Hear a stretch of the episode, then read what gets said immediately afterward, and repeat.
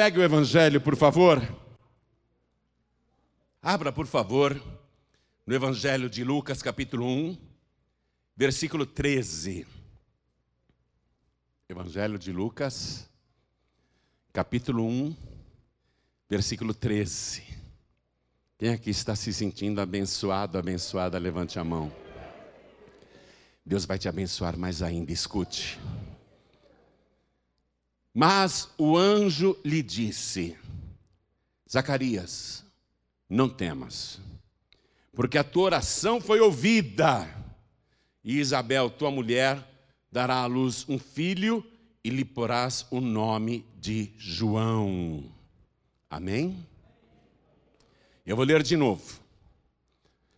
Mas o anjo do Senhor lhe disse: Zacarias, não temas porque a tua oração foi ouvida.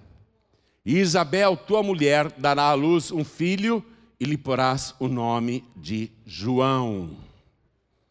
Eu leio mais uma vez, e você que está comigo aqui na sede da Paz e Vida, repete em seguida, vamos lá. Mas o anjo do Senhor lhe disse: Zacarias, não temas, porque a tua oração foi ouvida, e Isabel, tua mulher dará à luz um filho e lhe porás o nome de João, de João, de João. Amém? O anjo está avisando que ele vai ser pai.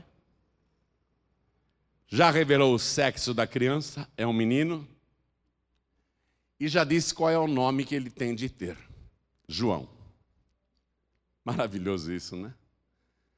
Nós vamos entrar no mistério desta palavra já já. Mas quem aqui acredita que um homem idoso estava dentro do templo e apareceu um anjo para ele e disse estas palavras? Quem acredita? Levante a mão. Eu também creio. Então vamos aplaudir esta palavra e fazer o possível e o impossível para que seja a melhor salva de palmas que já se ouviu aqui. Vamos fazer o possível e o impossível para que seja a melhor salva de palmas que já se ouviu aqui. Quer ver as palmas melhorarem? Continua aplaudindo. Levanta os olhos aos céus e comece a dizer glória ao teu nome e aplaude. Isso, vai dizendo glória ao teu nome e aplaude. Pai bendito, olha quantas palmas o Senhor está recebendo. E não é só aqui, não. Pela TV, pelo rádio, pela internet, em toda parte alguém está te glorificando agora. Então abre o céu para receber este louvor e sobre cada uma destas vidas derrama a tua bênção, a tua virtude, o teu poder. Pai querido, a tua palavra vai ser pregada agora. Ninguém veio aqui para escutar um homem, todos querem ouvir a tua voz. Então vem com teu espírito, tome a boca do pregador, tome os lábios do mensageiro, envia a tua palavra com poder e autoridade, e que a tua palavra vá, percorra toda a terra e prospere naquilo para o qual está sendo enviada. Em nome do Senhor Jesus, diga amém, Jesus. Podeis assentar, por favor? Cerca de uns 80 anos antes de Cristo. Atenção, quero te posicionar. Aproximadamente 80 anos antes da era cristã, antes da era atual, havia um casal. Um casal muito temente a Deus. E eles tinham um histórico espiritual muito elevado. Por exemplo, a esposa era descendente da linhagem de Arão. E você sabe que Arão era irmão de Moisés e foi o primeiro sacerdote de Deus neste planeta. Aquela mulher descendia de Arão, que tinha vivido 1400 anos antes dela. Então ela tinha uma linhagem espiritual muito poderosa. E ela era temente a Deus, mulher de oração. E o marido dela, igualmente, veio inclusive a se tornar um dos sacerdotes em Israel. A palavra diz que eles eram irrepreensíveis em tudo. Não podia se achar neles qualquer mancha. O casal era irrepreensível. Mas pesava contra aquele casal uma maldição da palavra de Deus. Que a palavra de Deus dizia que se a pessoa não fosse obediente e temente, ela seria estéril. E naquela época, toda mulher que não conseguia gerar filhos era considerada amaldiçoada e castigada por Deus. Deveria haver algum pecado secreto. E por isso, Deus que vê todas as coisas não permitiu que aquela mulher gerasse filhos. E a esposa daquele sacerdote que eu estou te falando, na juventude, na sua vida de casada, no auge do vigor, ela e o marido tentaram por muitas e muitas vezes a gravidez. Mas todo mês vinha aquele ciclo da mulher. Porque a mulher é o seguinte: ela produz o óvulo. Se esse óvulo não for fecundado naqueles 28 dias, naquele mês, ele é descartado. Desce a menstruação da mulher. Aquele sangue que a mulher praticamente todo mês, né?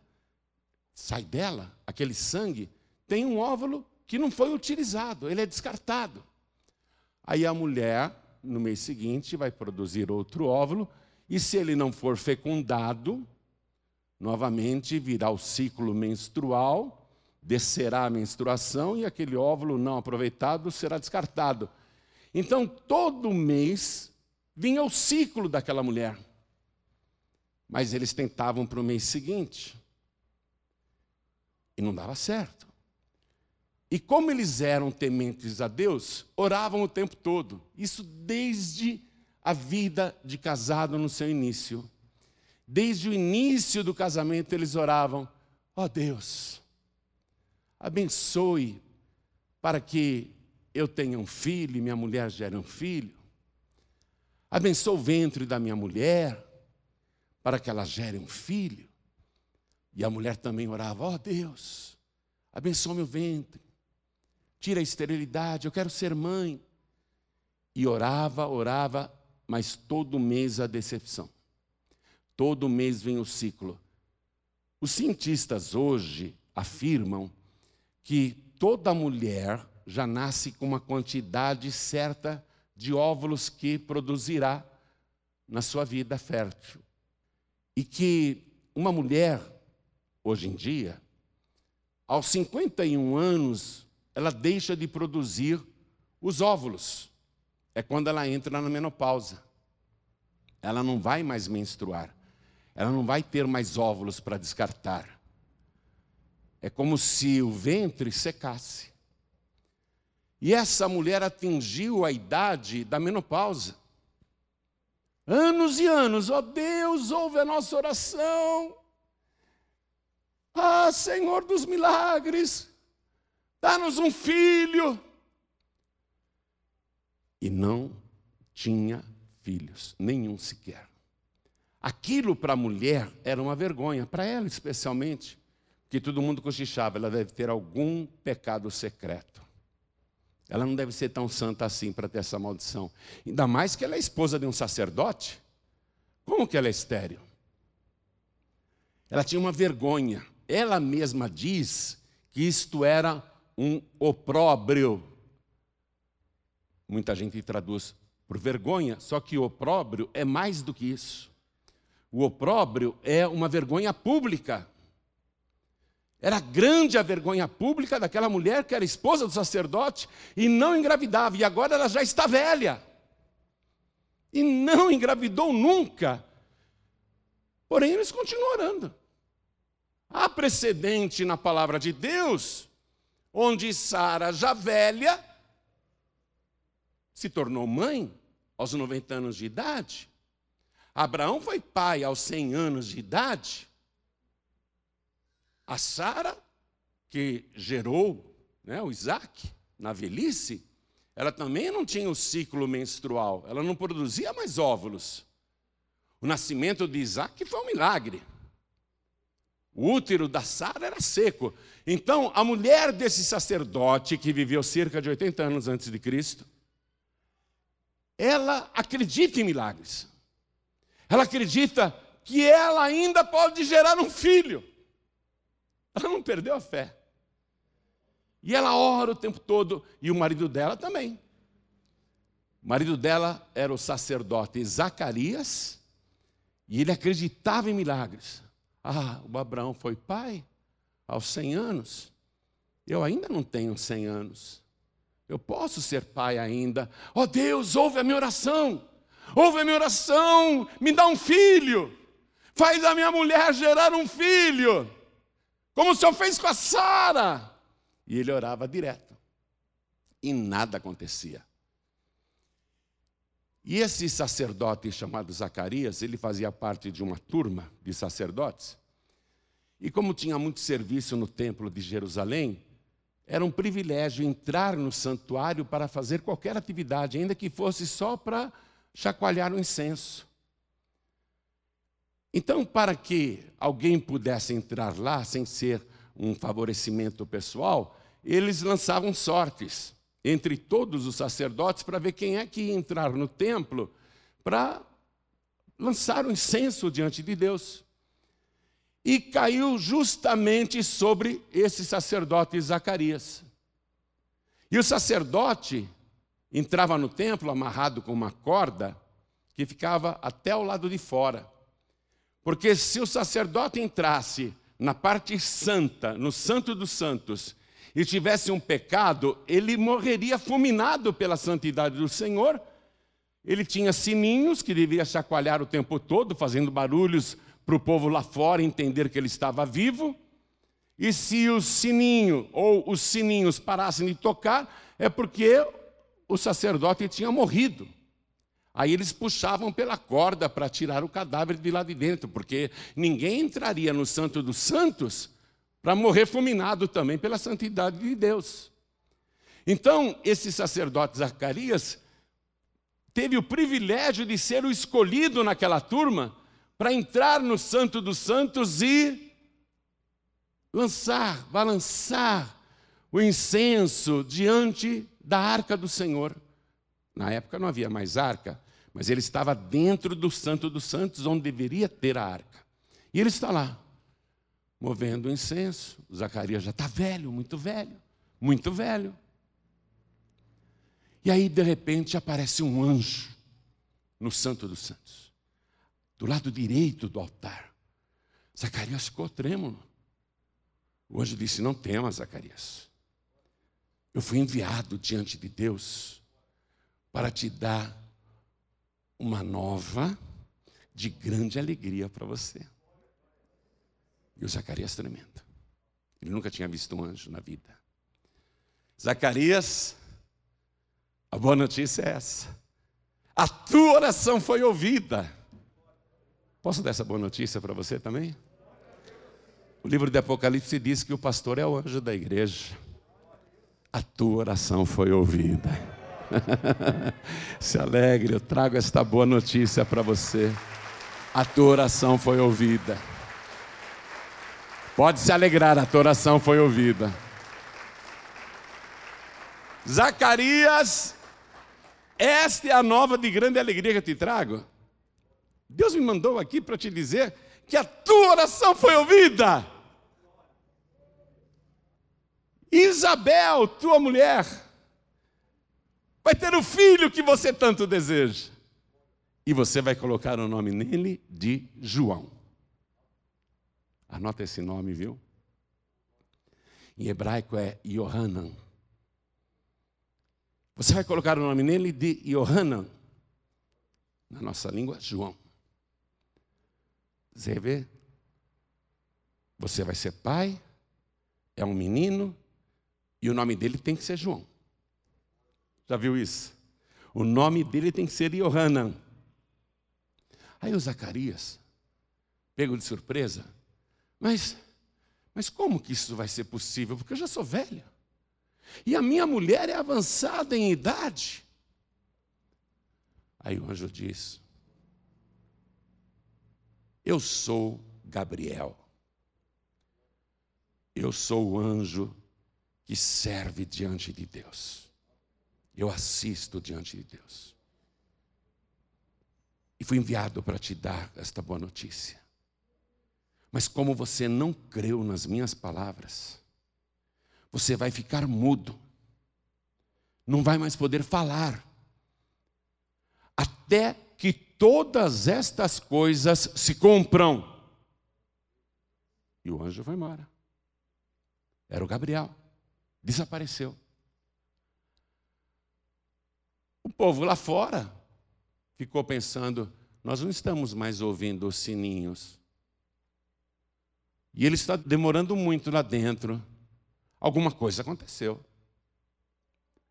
Não é possível. Algo aconteceu. Vamos esperar mais um pouco. Mas ele está demorando demais.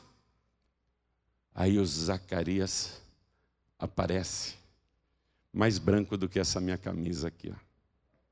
Belinha estava branco, branco, branco, pálido. Parecia uma vela, tadinha. E ele tremia. O que aconteceu, Zacarias? E ele. A palavra diz que ele estava mudo e falava por acenos. Imagina por acenos ele não tinha linguagem de Libras, ele descreveu o que tinha acontecido. Ele não conseguia explicar para ninguém. Coitado do Zacarias. E sabe o que diz a palavra aqui? A palavra diz assim: vou ler para você a partir do versículo 22. Estou em Lucas capítulo 1, versículo 22. E saindo ele, não lhes podia falar.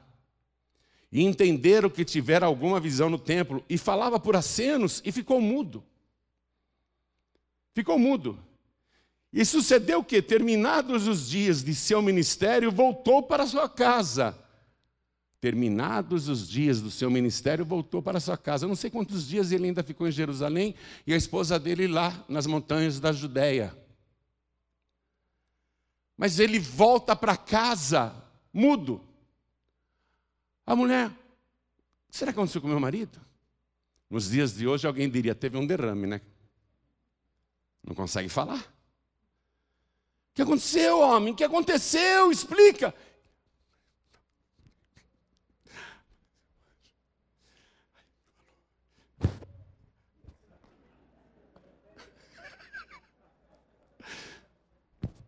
Que é, homem? Você está louco? Coitado do meu marido, enlouqueceu. Está velho demais. Vamos ler? Vou ler o versículo 24. E depois daqueles dias, Isabel, sua mulher, concebeu. velha, velha, velha. Concebeu. E por cinco meses se ocultou, dizendo: Assim me fez o Senhor nos dias em que atentou em mim para destruir. Passa um traço aí para destruir o meu opróbrio entre os homens. Eu gosto dessa palavra. Quanta vergonha você já passou, não? Quanto vexame. Vergonha pública até. Zombaram e escarneceram de você. Você se tornou motivo de chacota lá no teu emprego. Você se tornou motivo de chacota lá na tua escola. Você se tornou motivo de chacota no meio da tua família. A tua vergonha se tornou pública. Você se tornou um opróbrio entre a tua parentela.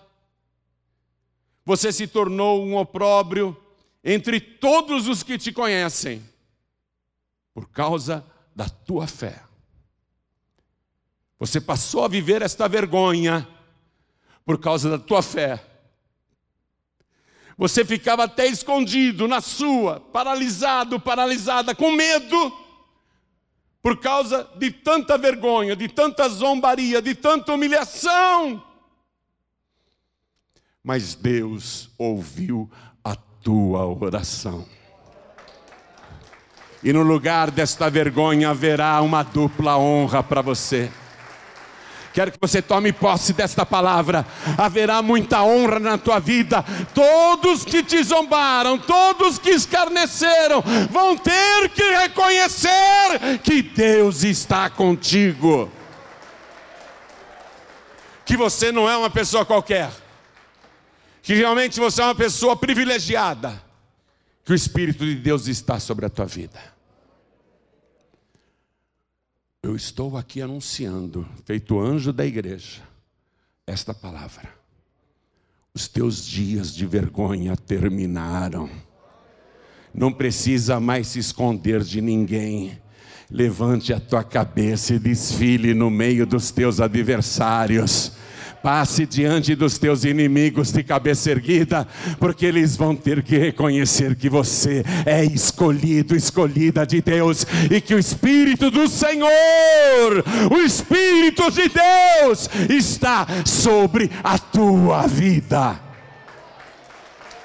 Teus adversários reconhecerão isso. Essa vergonha acabou hoje. Quando o filho dessa idosa, que não tinha mais o ciclo menstrual, quando o filho dessa idosa nasceu, todo mundo ficou se perguntando: quem será esse menino, hein? Quem será? Eu vou dizer uma coisa aqui para você que é muito séria. Toda vez que uma mulher é estéreo, aqui na palavra, ou pensa que é estéreo, ou demora muito para gerar e clamou muito a Deus, ou mesmo sendo estéreo de verdade, ela ou o homem, não somente ela, mas o homem também, toda vez que acontece uma gestação milagrosa, a criança que está sendo gerada não será uma pessoa comum. Está na palavra de Deus isso. Todos os casos confirmam isso. Todas as mulheres estéreis da Bíblia, quando geraram um filho, sempre foi um grande profeta. Sempre foi um grande homem de Deus, sempre foi uma grande personalidade. As pessoas se perguntavam: como é que pode uma mulher idosa, o um marido velho, amamentar um bebezinho? Como que é possível? Isso só pode ser um milagre. E quem será essa criança? E os judeus até hoje têm o seguinte costume: a criança, no oitavo dia, o menino, ele é levado para fazer a circuncisão, que é um corte no prepúcio do pênis, parecido com a operação de fimose que se faz hoje em dia nas crianças do Brasil. É, é uma marca que está naquele povo. É a circuncisão então, no oitavo dia, eles pegaram aquele bebezinho para circuncidar. Levaram no templo para fazer isso. E foram todos os parentes, foram todos os vizinhos, foram todos os conhecidos, todo mundo quis assistir àquela celebração. E o bebezinho estava lá. Aí o sacerdote pergunta: qual vai ser o nome do menino? E os familiares e parentes começam a dar palpites, e sempre que tem uma pessoa grávida na família, a criança, todo mundo quer dar palpite sobre o nome, né? Começaram a dizer: ah, o nome vai ser Zacarias, igual do pai. Põe o nome de Zacarias. E chamava o menino: Ô Zacarias, ô Zacarias. Aí chega essa idosa, Olha o que ela diz no versículo 60. Estou em Lucas capítulo 1, versículo 60. E respondendo sua mãe disse: Não, porém será chamado João. Em hebraico, como é que é? Yohanan. Não, porém será chamado Yohanan. E disseram para a mãe do menino: Ninguém há na tua parentela que se chame por este nome. E perguntaram por acenos ao pai, que continuava mudo, né? Como queria que lhe chamassem? Qual o nome desse bebê? Aí ele, que não podia falar, pediu uma tabuinha. Pediu uma tabuinha e escreveu na tabuinha. Leia comigo aqui, ó. Versículo 63. E pedindo ele, né, o Zacarias, uma tabuinha de escrever, escreveu dizendo: O seu nome é João. E todos se maravilharam. O seu nome é João. Todos se maravilharam. Quando ele escreveu: O seu nome é João, coincidindo com a vontade da sua esposa, obedecendo a ordem do anjo, eles abriram mão do direito de colocar o nome no filho. Todo pai e toda mãe não abre mão desse direito. Ninguém abre mão do direito de colocar o nome que deseja pôr no seu filho que vai nascer ou que nasceu. Essa tarefa não é passada para ninguém. Só que o nome desse menino que nasceu de um casal estéreo e idoso, esse nome não foi dado por pessoas da terra. Porque, pela vontade das pessoas da terra, o nome dele seria Zacarias, igual ao pai. Zacarias, filho. Bar Zacarias em hebraico. Filho de Zacarias. Pela vontade do homem, o nome do menino seria Zacarias. Pela vontade do mundo, o nome do menino seria Zacarias. Mas, pela vontade do céu, o nome dele tem que ser João. Johanna. Tem que ser João. Por que, que tinha que ser João? Nessa hora, a língua do Zacarias se soltou. Efatá. Nessa hora, a língua dele, Efatá a boca do Zacarias se abriu. E ele começa a glorificar a Deus e ele canta, e no seu cântico ele faz muitas profecias a respeito do bebezinho, quem ele é. Mas eu quero destacar a partir do versículo 76, acompanhe comigo. Versículo 76. O Zacarias agora cantando, hein? Depois de nove meses mudo nove meses sem falar, agora ele abre a boca misteriosamente e fala não da sua própria cabeça, ele fala pelo Espírito de Deus. Ele estava cheio do Espírito de Deus e a boca dele se move sozinha. A boca de Zacarias começa a falar sozinha, e entre tantas coisas, olha o que diz. Versículo 76.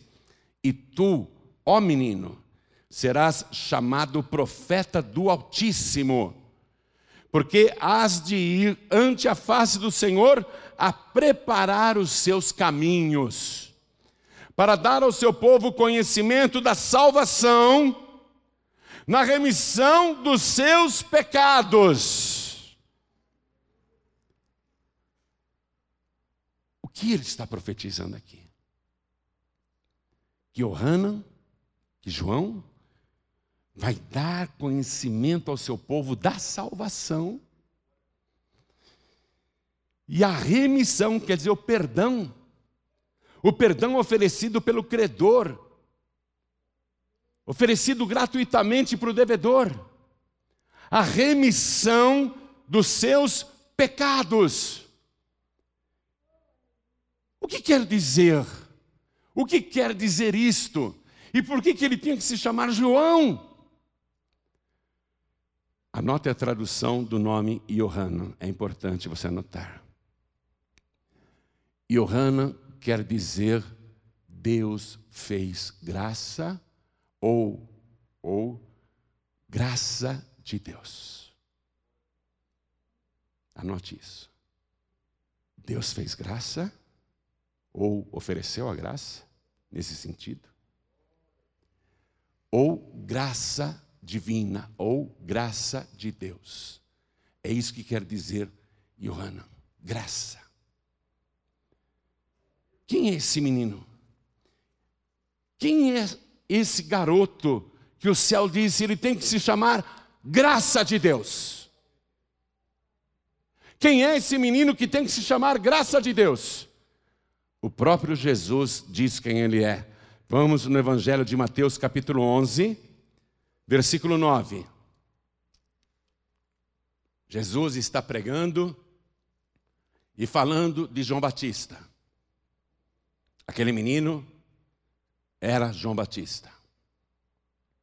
Jesus está falando daquele menino que nasceu seis meses antes de Jesus. Ele era seis meses mais velho que Jesus. A sua mãe chamava-se Isabel e era prima da Virgem Maria. Então, Jesus está falando de uma pessoa que era sua parente, era um primo, mas que no mundo espiritual é muito mais do que isso. Não era simplesmente um parente carnal. Olha só, olha o que Jesus fala a respeito do menino que agora tem a mesma idade que Jesus, apenas seis meses mais velho. Jesus estava pregando para uma multidão e Jesus diz: Mas então, que fostes ver? Um profeta? Sim, vos digo eu, e muito mais do que profeta. Porque é este de quem está escrito: Eis que diante da tua face envio o meu anjo, que preparará diante de ti o teu caminho. Jesus está citando o profeta Malaquias, o último profeta do Antigo Testamento, capítulo 3, versículo 1. Jesus está citando a palavra de Deus, a profecia de 400 anos antes. Eis que diante da tua face envio o meu anjo. Jesus disse: Ele é mais do que profeta, ele é o meu anjo, que preparará diante de ti o teu caminho, caminho do Messias, o caminho do Senhor, o caminho do próprio Deus. Versículo 11: Em verdade vos digo, Jesus falando, que entre os que de mulher têm nascido, não apareceu alguém maior do que João Batista, mas aquele que é o menor no reino dos céus é maior do que ele. E desde os dias de João Batista até agora se faz violência ao reino dos céus e pela força se apoderam dele. Aí Jesus faz essa declaração que é altamente reveladora e explicativa. Versículo 13. Porque todos os profetas e a lei profetizaram até João. Profetizaram até João. O que Jesus está explicando? Que João é a divisa entre o Antigo Testamento, baseado na lei de Moisés, olho por olho, dente por dente, vida por vida, sangue por sangue, e o Novo Testamento, a graça. Se alguém te ferir numa face, oferece-lhe a outra também. Se alguém te obrigar a andar uma milha, vai com ele duas. Perdoa os que te maltratam e perseguem, orai por aqueles que vos maldizem, amai aos vossos inimigos. João Batista é o divisor entre o Antigo e o Novo Testamento, preste atenção nisso. Por que, que o céu obrigou o pai de João Batista a colocar o nome nele de Yohanan? Por quê? Porque estava nascendo o tempo da graça. Ele estava chegando para anunciar o tempo da graça, preparar o caminho do Senhor para isto. Todos os profetas, disse Jesus, e a lei Profetizaram até João. Ora, Moisés profetizou sobre o Messias, sobre o Filho de Deus, sobre o grande rei. Moisés dizia: aparecerá um tão grande quanto eu, a ele ouvireis. Ele profetizou meio de forma obscura. Daniel profetizou sobre o grande rei, cujo reino não teria fim, mas ele tinha assim umas visões nebulosas. Ele escrevia segundo aquilo que sentia. Isaías escreveu também sobre ele, o profeta Isaías. Profetizou sobre ele, mas também era por uma revelação que vinha, mas ele não via nada. Ou se via, era uma visão nebulosa, não era uma visão real. Todos os profetas, inclusive Jó, aquele que sofreu muito, quando diziam, amaldiçoa o teu Deus e morre, ele dizia, não, eu sei que o meu redentor vive, que em breve se levantará sobre a terra. Todos profetizaram sobre ele, mas eram apenas declarações de fé, eram apenas revelações recebidas do Espírito. Todos os profetas do Antigo Testamento profetizaram até João, disse Jesus.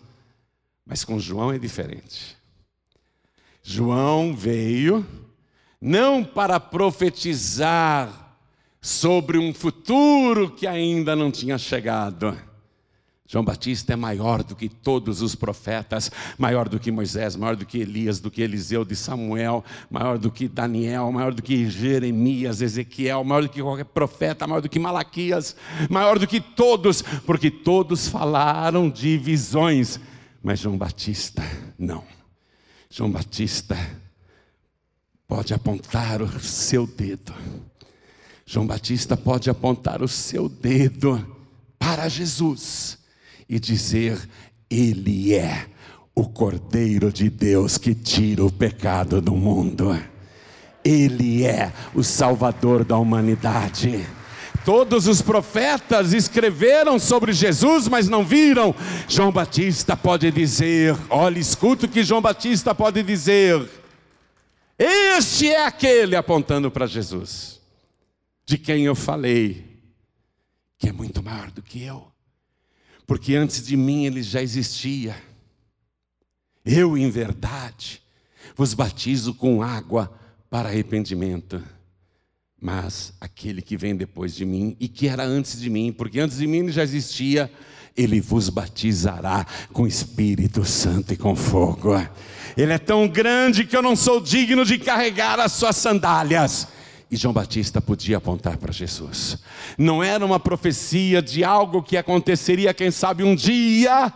Mas João Batista pode apontar para Jesus e dizer: é Ele, é Ele, é Ele o Cordeiro que tira o pecado do mundo, e é Ele que batiza com Espírito Santo e com fogo. Ele é o Rei dos Reis, Ele é o Senhor dos Senhores. Ele é o Alfa e o Ômega, o princípio e o fim. Ele já existia antes de mim. João Batista é o maior profeta, já nascido de mulher, porque ele veio na frente de Deus para anunciar a chegada do Senhor para preparar para o Senhor um povo bem disposto, um povo especial. Por isso que ele batizava com água. Ele estava separando um povo para receber, para receber o grande rei. João Batista, ele veio com essa missão. Ele veio na frente de Deus. Moisés falou: Ai, Senhor, eu tenho que falar com o Faraó, vai na minha frente. Daniel falou: Ah, Senhor, eu tenho que falar com Nabucodonosor, vai na minha frente. José falou: Ah, Senhor, eu vou falar com o Faraó, vai na minha frente. Todos os profetas pediram: Senhor, vá na minha frente. João Batista não. Ele foi na frente do Senhor Todo-Poderoso. Foi preparar para o Senhor um povo bem disposto, um povo para recebê-lo. E o que João anunciava? O tempo da graça que quer dizer, Johanna? Graça divina, graça de Deus. Deus é gracioso, Deus fez graça. João, ele simplesmente faz a divisa. Esqueçam o Velho Testamento. Serve como cultura, serve como ensinamento, é preciso conhecer o passado, é preciso conhecer o processo de Deus, mas agora é a graça agora é o favor de Deus. Agora, o que João está anunciando com o seu próprio nome? Você não vai mais para o céu porque merece. Você vai para o céu pela graça e pelo favor de Deus. Você recebe a remissão dos seus pecados, o perdão dos seus pecados, não porque você merece, mas você recebe isso como favor de Deus. Por isso o nome dele tinha de ser João. O próprio João diz o seguinte: vamos comigo para terminar a mensagem, no Evangelho de João, e não confunda esse João evangelista com João Batista, por favor. João evangelista está escrevendo sobre João Batista, e no capítulo 1, versículo 15, está escrito assim: João evangelista escrevendo sobre João Batista. João testificou dele e clamou, dizendo: Este, apontando para Jesus, era aquele de quem eu dizia: O que vem depois de mim é antes de mim. Mas peraí, você não nasceu seis meses antes dele? Você não é seis meses mais velho que o teu primo Jesus? João Batista não era desse mundo, minha gente. Assim como Jesus, ele veio do céu também. Ele conhece Jesus de lá, de lá de cima. Então ele está dizendo e dando o seu testemunho: Este era aquele de quem eu dizia: O que vem depois de mim é antes de mim, porque foi primeiro do que eu. E todos nós recebemos também da sua plenitude, com graça sobre graça, Yohanan sobre Yohanan. Você sempre achou que João Batista era aquele profeta duro que queria mandar todo mundo para o fogo do inferno, mas não. João Batista, até no próprio nome, está anunciando a salvação pela graça. Graça sobre graça.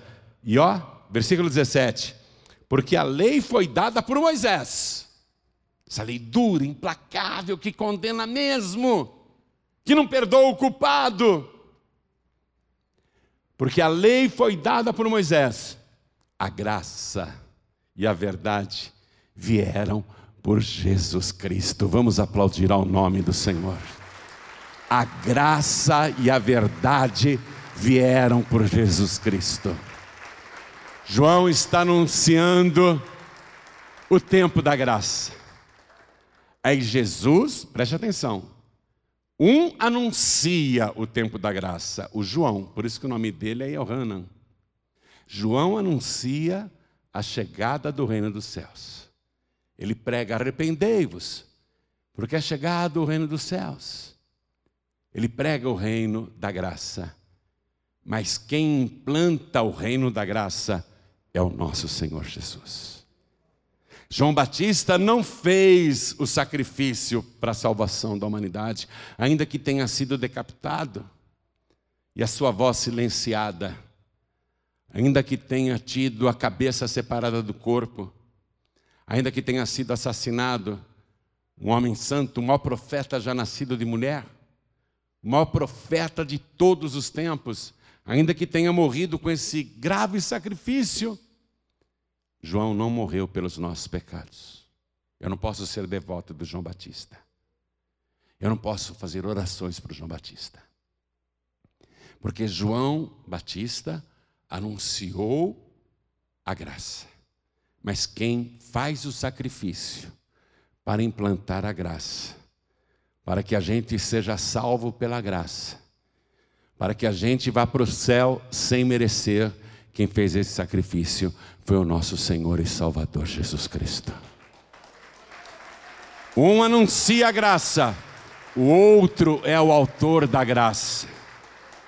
O menor anunciou a graça, o maior implantou a graça. Você está entendendo isso? O que, que eu sou? Eu sou um menorzinho. O que, que os pastores da paz e vida fazem? A gente anuncia a graça. A gente só anuncia a graça. A gente diz o tempo todo: você pode ser salvo sem merecer.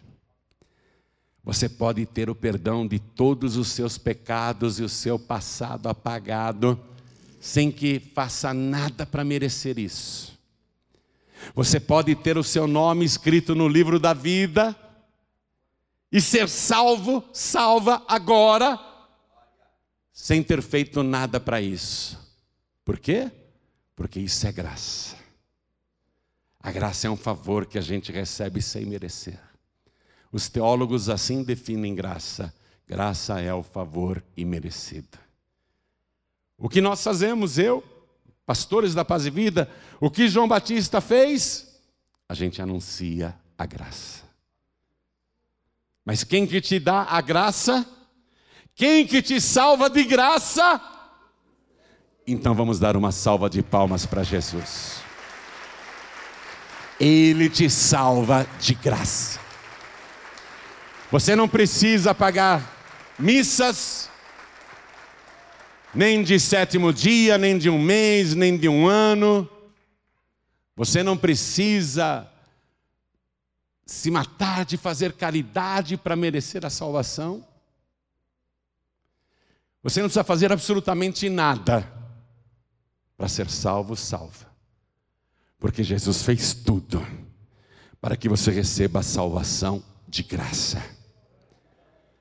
Para mim e para você é de graça, mas para ele custou um alto preço preço de sangue, preço de vida, sacrifício de vida, para implantar a graça. E eu tenho uma notícia muito triste para dar a todos vocês. Muito triste mesmo. O tempo da graça está acabando. Escute que eu vou falar mais uma vez. E quero que quem está assistindo pela televisão, ou ouvindo pela internet, ou pelo youtube.com.br, preste atenção. O tempo da graça está acabando. Eu vi uma notícia agora, e você pode pesquisar na internet para confirmar. Cientistas do mundo todo se reuniram, cientistas, não pastores, não teólogos, cientistas, não religiosos. Cientistas se reuniram e, diante de tudo que está acontecendo no planeta Terra, eles adiantaram o relógio do fim do mundo. Quem viu essa notícia? Levante a mão. Algumas pessoas viram, quem não viu, pesquise na internet. Isso saiu no Jornal Nacional. Isso saiu em outros telejornais. Cientistas adiantaram o relógio do Apocalipse. Até quem não é religioso sabe que alguma coisa muito, muito grande, muito grave está para acontecer. E eu sei o que é. E quem conhece a palavra sabe o que é. A gente sabe o que é, porque Jesus, há dois mil anos atrás, falou assim: quando vocês virem todas essas coisas acontecendo na terra, levantai as vossas cabeças, porque está próxima a vossa redenção. Quando começar o arrebatamento dos salvos, o tempo da graça vai terminar. E aí vai começar o tempo da grande tribulação. Hoje você é salvo, salva de graça, pelo sangue de Jesus.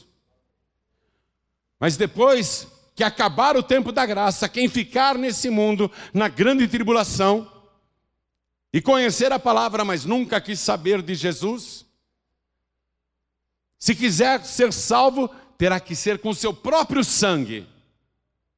Porque a besta vai dizer: se ajoelhe e adore esta imagem. Não, eu me recuso. Será morto. Vai conquistar a salvação pelo próprio sangue. Ah, não, eu não quero morrer, não. Me ajoelho sim. Me ajoelho diante do ídolo, me ajoelho diante da imagem. É, tua vida foi poupada alguns anos. Somente alguns anos. Mas você não conquistou a salvação nem pelo sangue de Jesus e nem pelo teu próprio sangue. Hoje é tão simples. Só não vai para o céu quem não quer. Hoje só não é salvo quem realmente não está nem aí. E eu estou falando com milhões de pessoas neste momento, não é só com esse povo aqui na igreja, não. Eu estou falando com milhões e milhões de pessoas agora. Nesse momento você pode ser salvo, salva de graça. Não precisa pagar nada. A única coisa que você tem que fazer é o que João Batista pregava e é o que Jesus Cristo começou a pregar depois de João.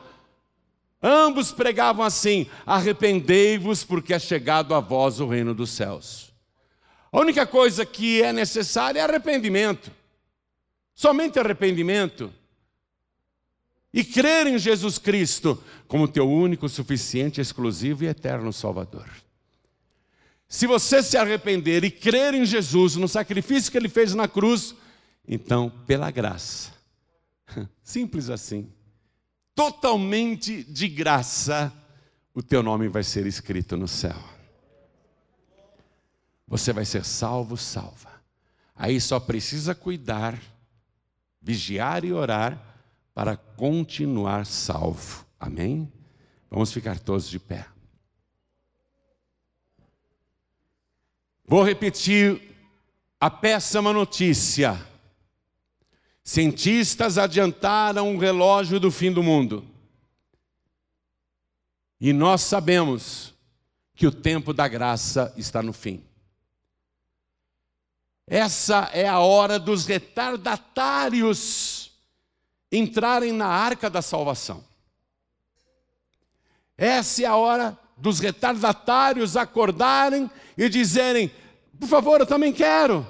Por favor, eu recebo Jesus como meu único, suficiente, exclusivo e eterno Salvador. Eu me arrependo dos meus pecados. Senhor, escreve o meu nome no livro da vida, me salva.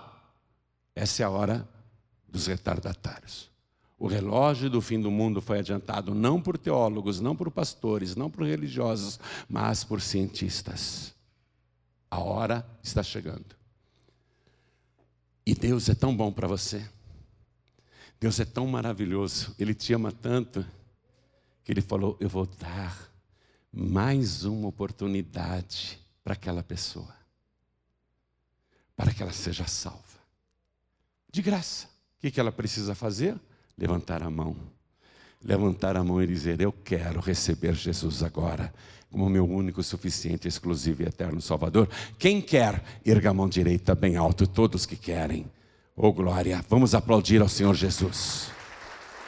Cada mão que foi erguida. Vem aqui para frente, por favor, cada pessoa que tomou a decisão de receber Jesus agora. Vem para cá. É o tempo da graça. Isso não custa nada. Sair do teu lugar e vir aqui para frente não te custa absolutamente nada. Isso. A palavra diz: porque pela graça sois salvos, mediante a fé. E isto não vem de vós, é dom de Deus, é presente de Deus, não vem das obras para que ninguém se glorie.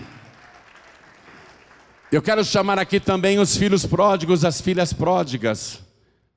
Muita gente esfriou na fé, se afastou, não está indo mais em igreja nenhuma, está no mundo, está lá fora, voltou a fazer coisas erradas, parece que ficou seca, ficou surda, parece que ficou paralisada por essa crise mundial. Muita gente se afastou da casa do Pai. Você que está sem igreja nenhuma, sai do teu lugar, vem aqui para frente. E se você se arrepende dos seus pecados, se você quer pedir perdão a Deus, Vem aqui para frente também, em nome de Jesus, porque o teu nome tem que brilhar no livro da vida. O teu nome tem que resplandecer no céu. Vamos aplaudir ao Senhor Jesus por cada vida que está chegando. Não fique aí não. Se o Espírito Santo está te chamando, vem para frente. Porque o Espírito Santo empurra. Ele diz: "Vai lá para frente". E a pessoa fica resistindo. Está sentindo o chamado do Espírito Santo? Então vem aqui para frente. E há muitas pessoas que estão fracas na fé, com vontade de desistir, estão desanimadas, abatidas, sem forças para continuar. Jesus disse: Quem perseverar até o fim será salvo. Você que se sente fraco, fraca na fé, e quer uma oração para voltar para casa fortalecido, fortalecida, sai do teu lugar e vem aqui para frente também, vem para cá. Pastor João Ribeiro, eu quero esperar Jesus com a certeza de que, se a trombeta tocar, eu vou subir, que eu não ficarei para a grande tribulação. Então vem aqui para frente, vem para esse lado aqui também. Vamos aplaudir mais ao nome de Jesus. Vem para esse lado aqui também.